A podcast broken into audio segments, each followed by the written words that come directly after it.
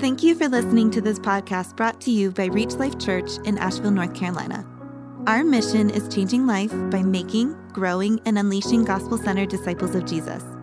For more information, resources, or to connect with us online, visit www.reachlifechurch.org. Uh, if you have your Bibles, we're going to be in Ezekiel chapter 33, at, at verses 1 through 9. We'll get there in just a minute.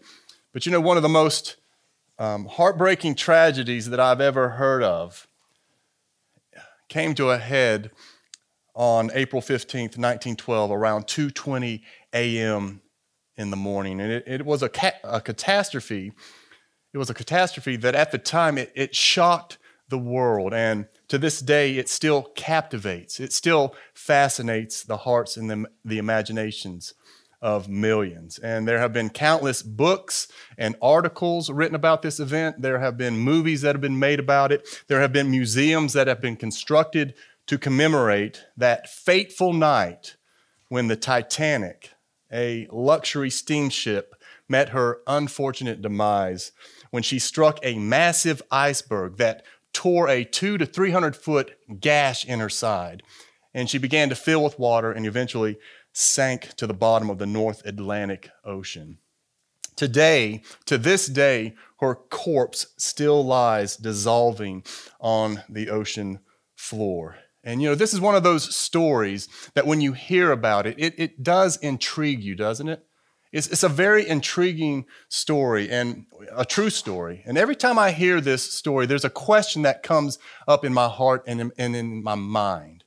It's a one question a one word question, which is this Why? Why did the Titanic hit that iceberg and why did it sink to the bottom of the ocean in the first place? And also, how? How could a, a ship that took three years to build, it took three years to build this ship, how could it be humbled in less than three hours? Two hours and 40 minutes to be exact. And I believe that one of the major contributors to why the Titanic sank was pride. I say this because before the Titanic went out on her maiden voyage, people believed that this was a cruise ship that was virtually unsinkable. And it's, it's reported that there were some who foolishly and blasphemous, blasphemously boasted that this was an ocean liner that, and I, and I, don't, I don't even like to say this, but I'm going to say it anyway. It was an ocean liner that even God himself could not sink. That is what was reported, which reminds me of the scripture that says, Be not deceived. Our God is not mocked. And, and so I believe that it, is, it was pride and overconfidence. Those were two of the main factors that led the captain and the crew to be careless and to not slow down. And, and they didn't change course when they entered ice infested waters. But you know what the sad thing about all this is? Is that they knew about the dangers before they entered into it. Six times on six different occasions, neighboring ships sent out radio warnings telling them that they were headed towards an icy minefield, with, with the last alert coming about an hour before the fatal impact. My point that I'm making here is that they knew.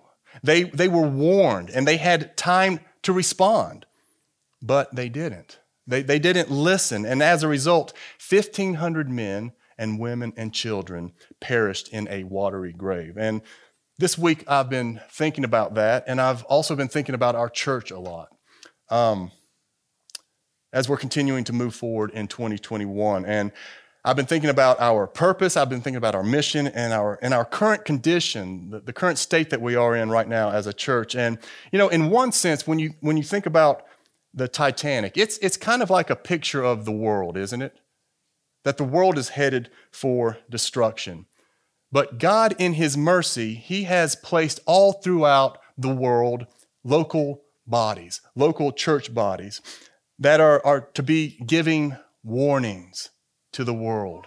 And just like the ships that sent messages to the Titanic, we have been given a message to send. We have, and we've embraced a message, and we've been entrusted with a message from God that, listen, if it's rightly proclaimed, and it's rightly heeded, it has the power to save lives. It has the power to heal families. It has the power to impact communities and deliver many from eternal shipwreck. And in Matthew 5, Jesus talks about the church and he says, Listen, you guys, the church, that's us, those of us who profess to be his disciples. He says, You are the salt of the earth.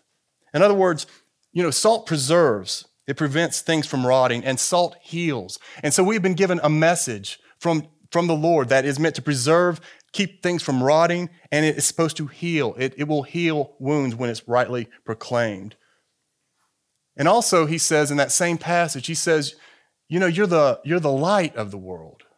That means that you're supposed to stand out. If you light a light in darkness, it will stand out. You're, you're to be different than the rest of the world. You're, you're to be like a, a city that's set on a hill that's shining the light into the darkness, showing the pathway from death that leads to life, which is to God.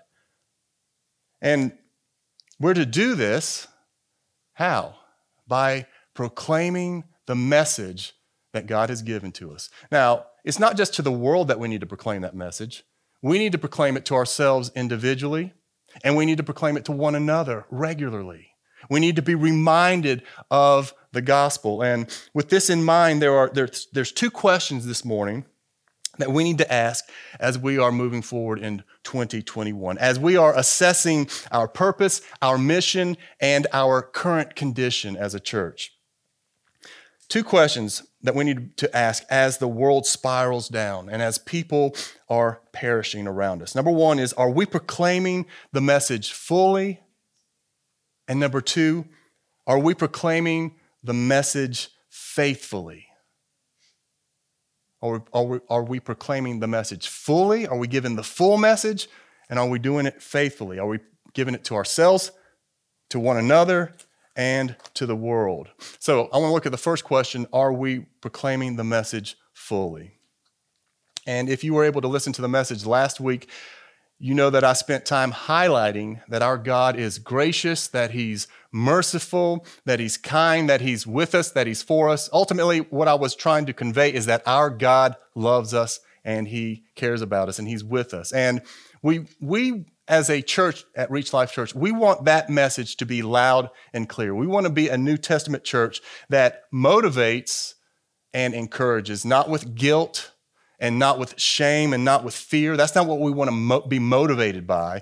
We want to be motivated by the grace that comes from the gospel. And, you know, grace is part of the message. That is part of the gospel message. And for me, personally, this is actually the fun part of the message. I, I love to proclaim this part of the message because who doesn't, when you're talking to someone, who doesn't want to hear that they're special, that they're important, that they're valuable, and that, that God cares about them? That, that is something that is true, and it's something that we need to hear on a regular basis. Everybody, you know, that's, that's the fun part of the message. But if that's all we preach to a rebellious and a dying world, then we have not fully delivered the entire message that is needed to be truly saved. And so I want you to think back to the Titanic. 1912, what if the nearby ships, who knew the perils that lay ahead of the Titanic, what if they had radioed the ship and said, you know what, man, your ship is beautiful, it's amazing. I, you know, you got this, girl, go, girl, you got this, you're unsinkable. If they had radioed that, what would we be thinking about them today if they did not warn them of the dangers that lay ahead? We would see them as cruel and heartless flatterers if they knew the danger that lay ahead. And this is the same, listen, church, this is the same that is true of the church. Because there is a part of the gospel message that the world doesn't want to hear, that the world puts its fingers in its ears, because to the world it is offensive. And that part is this that all have sinned and fallen short of the glory of God. If you are proud, if you are self righteous, um, if you trust in yourself, you don't want to be told that you're wrong. You don't want to be told that you're guilty, that you are accountable to a living God who created you. You don't want to be told that you're weak and that you're needy and that you need a Savior. But you know what? The truth is, that's true. We all are weak. We all are guilty before God. We all have been wrong and headed in the wrong direction. We all are needy and we all need a savior. But you know what the good news is? Is that we do have a savior. It's not just a savior, it is the only savior, and his name is Jesus. And he's coming back. This is the part of the message that I want to focus on this morning is that Jesus is coming back. And we need to warn others that Jesus is returning. And you might be asking, why do we need to warn people that warn? Why are you using that word warn that Jesus is coming back? Because I thought that Jesus was a love your enemy, you know, turn the other cheek kind of guy. And the truth is, on his first visit, on his first advent, we just celebrated Christmas, celebrating the time that Jesus came into the, to the earth when he descended from heaven and took on flesh. The first time he came, he came what? To offer terms of peace, to call us to come back, though we had rebelled.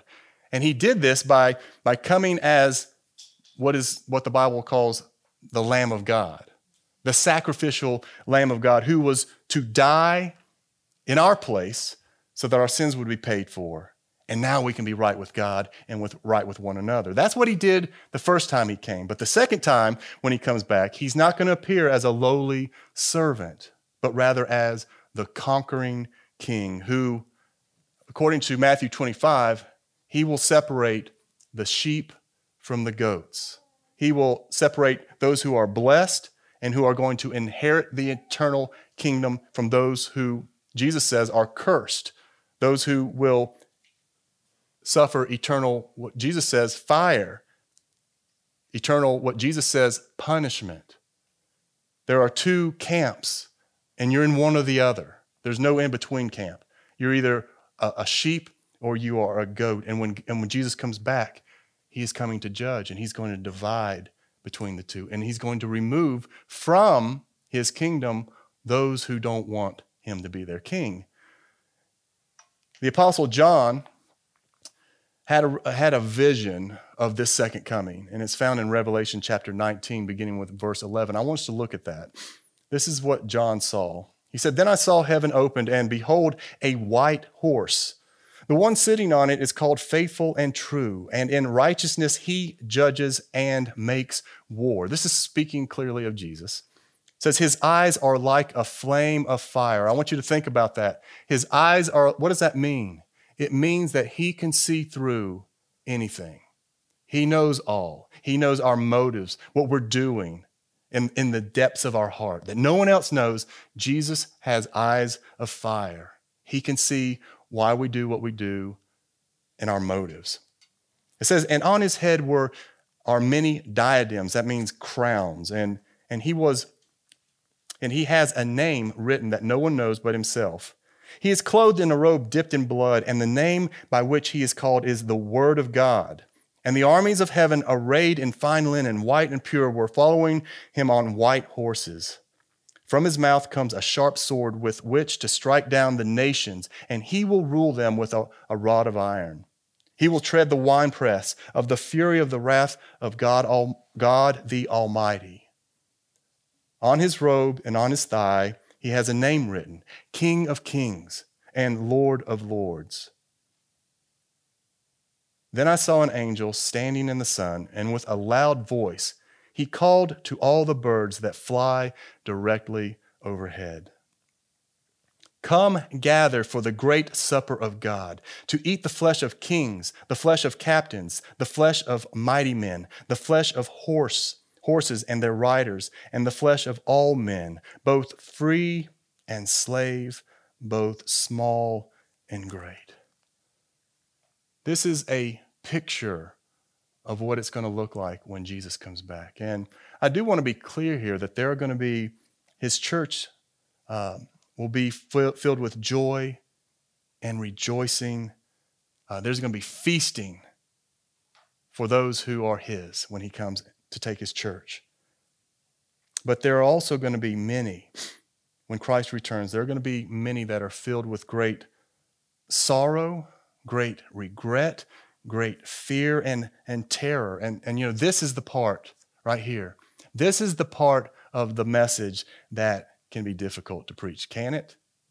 I mean, as long as we're as we're preaching about a little baby in the manger or about a humble peasant man who feeds the poor and and he heals the sick and and who teaches love and and tolerance, which he didn't teach tolerance. But if we're if, if people see him as that kind of teacher, you know, uh, everything's kind of good.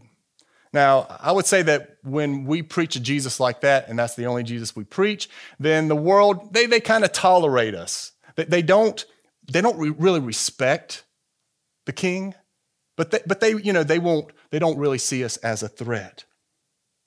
But if you preach about judgment, and if you preach about the conquering king that is coming back, suddenly the gospel becomes dangerous. And the world system, the system that is still controlled and, and overseen by the demonic forces, by Satan himself, that world system is hostile towards the full gospel and will be hostile to those who fully proclaim it. Greg Morse from Desiring God Ministry writes Many are content with God's love consisting in only tender kindness and unbroken gentleness. They wish for his love to be wholly devoted to their immediate happiness, however, they choose to seek it. Tenderness seems to be the unimpeachable disposition some imagine of God. Tender towards our dreams, tender towards our desires, tender toward our bank accounts and sins. This God of love, quote unquote, takes no miracle of grace to adore. And look at this it says, the atheist doesn't mind this God. And so the question I, I want to start by asking this morning is Are we proclaiming the message fully? Let us not forget that the message that leads to life first calls us to die. It is a message of both truth and grace. So, number one, are we proclaiming the message fully? Secondly, are we proclaiming the message faithfully? Now, there was this guy whose name was Ezekiel. He lived about 2,600 years ago, and he was God's prophet. He was God's spokesman to the nation of Israel back in the day. And, and when uh, Israel broke faith with God, God sent the nation into exile. He allowed a a foreign country by the name of Babylon to come in and conquer them. And while they were in, in Babylon, God spoke through Ezekiel and other prophets to the people. And in chapter 3, Ezekiel chapter 3, we're finally to our passage. Uh, in Ezekiel chapter 33, God instructs Ezekiel on how faithfully delivering a difficult message looks like. And so I want to look at that passage right now. Ezekiel chapter 33, beginning with verse 1. The word of the Lord came to me Son of man, speak to your people and say to them, If I bring the sword upon a land, and the people of the land take a man from among them and make him their watchman. Now, I want to stop here and just explain that a watchman is someone that would stand on top of a wall, kind of like a, a, guard in a prison, that would stand on the top of a wall and would be looking out. His sole purpose was to stay awake, stay alert, and to watch for enemies, invading enemies, or any dangers that would be coming uh, against the city. And if he saw them, it was his duty to blow the trumpet and to make sure that the people had time to respond to the enemy that was coming, that they could be ready for the attack. Verse 3 says, And if he, the watchman, sees the sword coming upon the land and blows the trumpet and warns the people, then if anyone who hears the sound of the trumpet does not take warning, if someone doesn't, they hear the trumpet, they don't listen, they don't respond, and the sword comes and takes him away, his blood, that is the individual who didn't listen, his blood shall be upon his own head. He heard the sound of the trumpet and did not take warning. His blood shall be upon himself. But if he had taken warning, he would have saved his life. In other words, it's, it's his fault that he perished. Verse 6 says, But if the watchman sees the sword coming and does not blow the trumpet, is not faithful to do what he was called to do, so that the people are not warned, and the sword comes and takes any one of them, that person is taken away in his iniquity. But his blood I will require at the watchman's hand. So you, Son of Man, I have made a watchman for the house of Israel. Whenever you hear a word from my, from my mouth, you shall give them warning from me. If I say to the wicked, O wicked one, you shall die, surely die, and you do not speak to warn the wicked to turn from his way, what is God desiring? He's desiring the wicked to turn back. But if you do not speak to warn the wicked to turn from his way, that wicked person shall die in, in, his iniquity. But his blood I will, will require at your hand. But if you warn the wicked to turn from his way, and he does not turn from his way, that person shall die in his iniquity. But you will have delivered your soul. What we see here is that God gave Ezekiel messages which he was to, be, to faithfully and fully to deliver to the children of Israel. And as long as he clearly warned the people with the full message, he was innocent regardless of how they responded. However, if he withheld the message, if he failed to give the message or give it fully, he would be held responsible. And church, listen, I believe that this morning that God wants to remind us that we are God's watchmen in 2021. God has given us not a message, but the message that is to be proclaimed to the ends of the earth. And the question that I'm asking myself, and, and I want you to ask yourself this are we being faithful to deliver the message fully? Are we being faithful?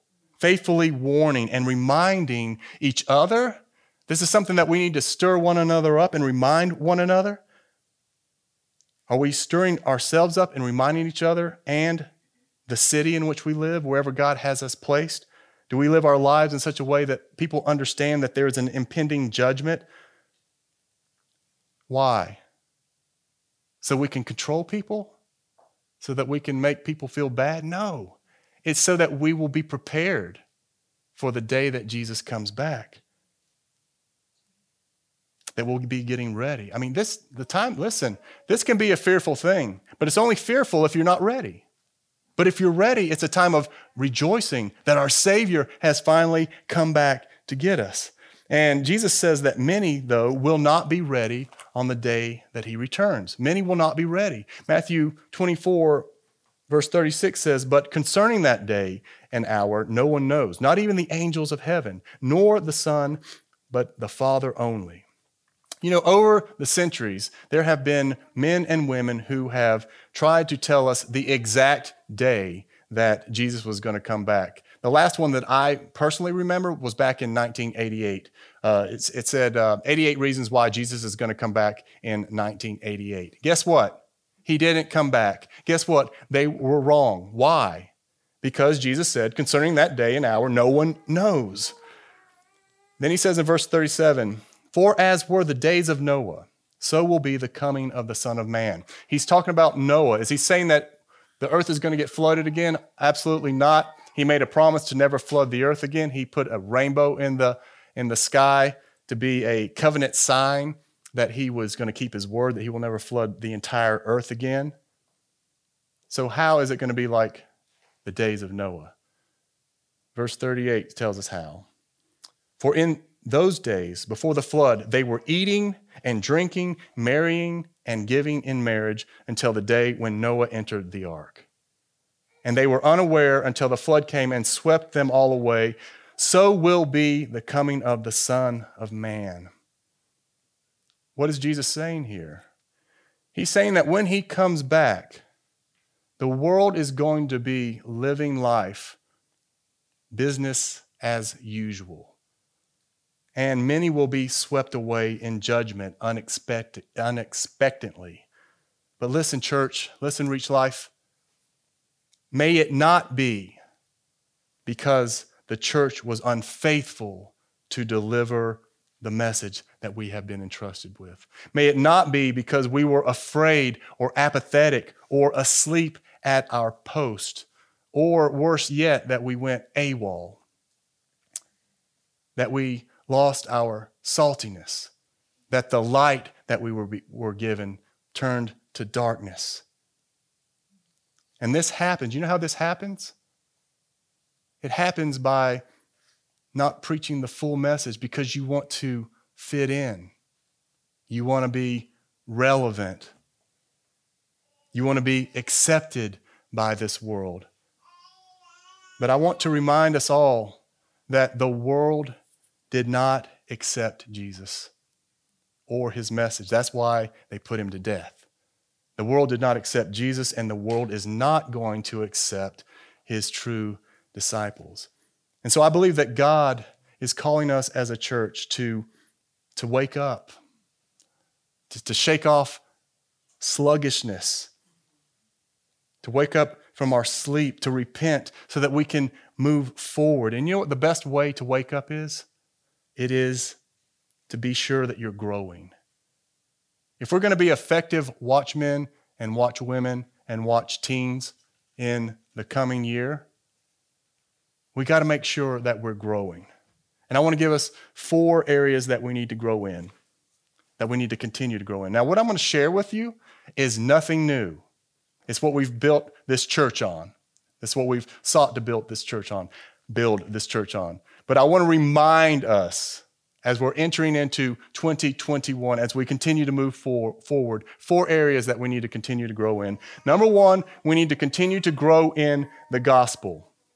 Surprise, surprise. We want to be a gospel centered church. And you know, in John 15, Jesus talking about a vine and a branch, he says, if a branch doesn't remain in a, in a vine, what?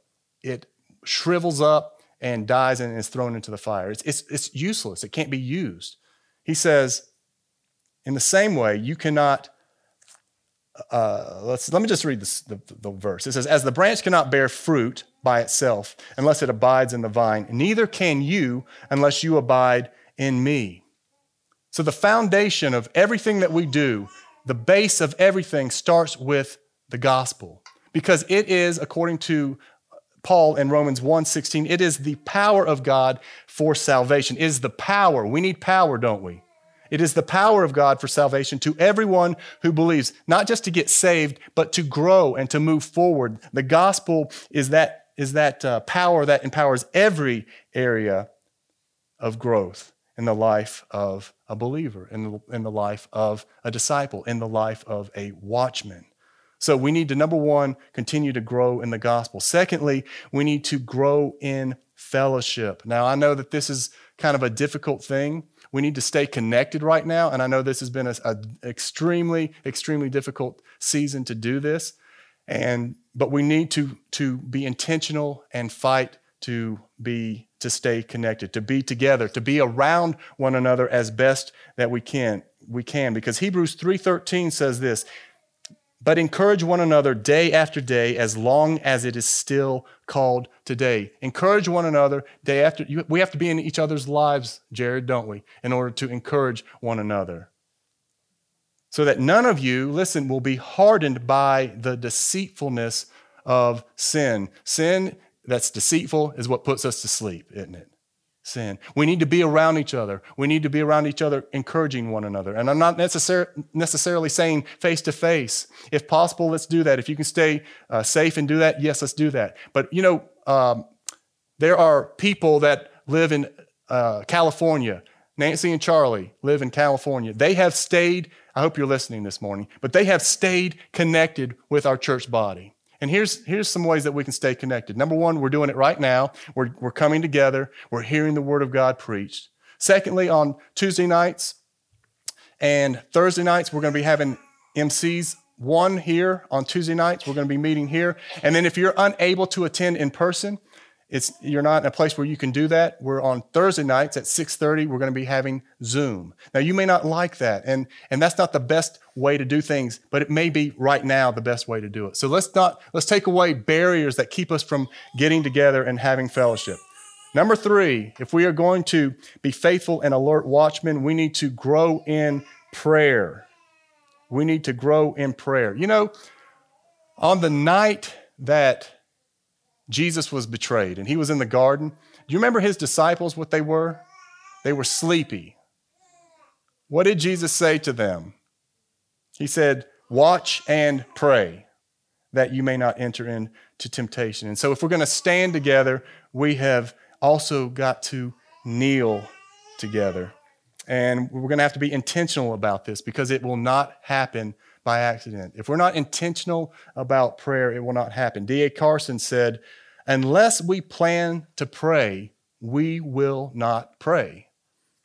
In other words, if we don't schedule prayer into our busy schedules, we will never do it consistently. And so, what we are, as a church, one of the things that we're wanting to do as we're continuing to move forward is on Monday nights, we're going to be continuing to pray the ladies at 8 o'clock on Zoom.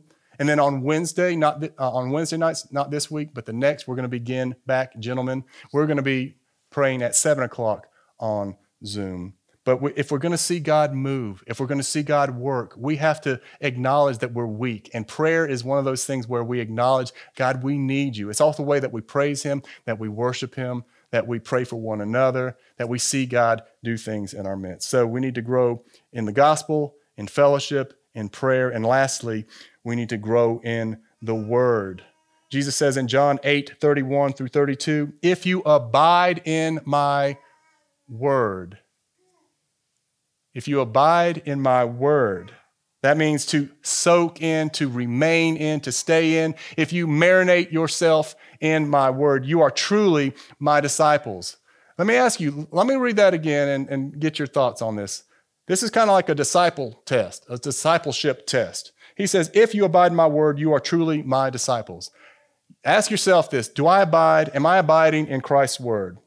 He says, and you will know the truth. If you abide my word, you are truly my disciples, and you will know the truth. That word truth, another word that could be put there is you will know the reality. You will know reality. You will walk in reality if you abide in my word, and the truth or reality will set you free.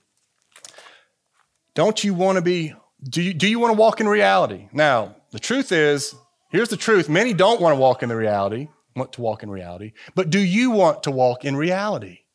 Do you want to walk free from fear and doubt and guilt? Do you want to be stable and steady with your emotions and your feelings and your thoughts? Then we need to grow in abiding in the Word of God. And one of the things that we are that we are doing this year that we haven't done in the past is we are offering um, a 2021 New Testament Bible reading plan. And basically, this you can get this when you came in. I don't know if did anyone get this when you came in. So if you didn't, these are back at the Welcome Center. If you're online, if you go on our front page, there is a button that you can press, and the whole list for the entire year is there to go through the New Testament. It's a five, basically a five day reading plan because I know that sometimes you can miss a day and that gives you the opportunities to catch up. But we spread just the New Testament across the entire year, which averages about a, a chapter a day on the five days that, that, that you read. So it's not a whole lot for most of us. It might be uh, uh, a lot for some of us, but it's something that I believe is obtainable. With that in mind, here's another way to go through the Bible as you're reading is to listen. Listen to the Word of God. You can you could do your all your your entire day of reading by listening to the Word of God. So that's another way, another option that you can that you can use as you're moving forward. And I want to make sure that I'm clear that this morning I'm not up here trying to, to give you guys New Year's resolutions that we need to do. The things I just shared are uh, disciplines, spiritual disciplines that we're called to do on a regular basis. These are they're on the wall over here with our core of scriptures. These are basic uh, truths that we want to be our church to be built on. And maybe what I've shared it seems like too much for you to take in and and, and that's okay. But I want to encourage you not to not do anything. Did you know that maybe you look at this reading schedule like, man, that is way too much for me to do? Let me ask you this How much did you read last year regularly? Did you know that if you read just one verse a day, you would read 1% of the Bible in a year? If you just read one verse a day, what about if you read 10 verses a day? Grant, how many, how, what percentage have you read 10 verses? 10% yes. What if you read 100? 100%, yeah. But you may not be able to do that. But we can all read one verse, right? Wherever you're at, take a little step more than what you've been doing. Don't pile yourself so heavy that this is a burden. We want to grow. We want to we want to do, do things uh, uh, incrementally. And you know that successful people, you know that people that are successful, they just do little things consistently, over and over. It's called the compound effect. We don't have time to go into that right now. But you do you do something small consistently in time, you're going to see growth. And you know, I know that this morning that this message has has got had some weight to it, and uh, it's been maybe a little bit heavy to you. But you know, the truth is, we're talking about eternal matters, aren't we? We're talking about heaven. We're talking about hell, and and like I said before, like the Titanic, this world that we live in is headed towards destruction. This this world is headed towards an iceberg which is actually Jesus.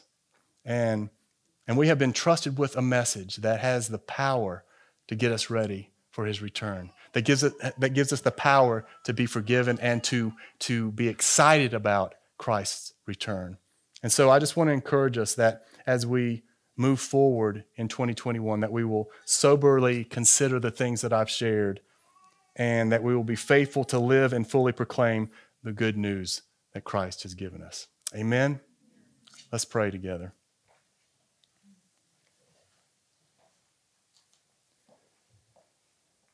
Jesus, you you are the way, you are the truth, you are the life. And when you speak, your words are always true. Your, your, your words are always true and reliable. And you promised that you would come to earth and that you would save your people, and you did. You promised that you would die and be buried and, and rise again from the dead, and you did. And you ascended into heaven. And you promised that you're coming back. You promised, and everything you say is true. You are coming back. And so I ask that this morning, as we remember that, I pray that we would remember that your desire is to save. Your desire is to forgive. Your desire is to bring life and to bring it abundantly. Your desire is not to conquer and destroy. But if people will not come to you, if we will not repent, if people will not trust in you, you must remove them. And so, Lord, knowing this truth that you are coming back, I pray that you would help us to preach the gospel to ourselves, that you would help us to preach the gospel to one another, and that you would give us the power this year to be the, the watchmen in our city, wherever you have us planted, wherever you have us working or playing, that you would help us to fully and faithfully proclaim the message that you are returning, that you love us, and that you want us to be with you in the eternal kingdom.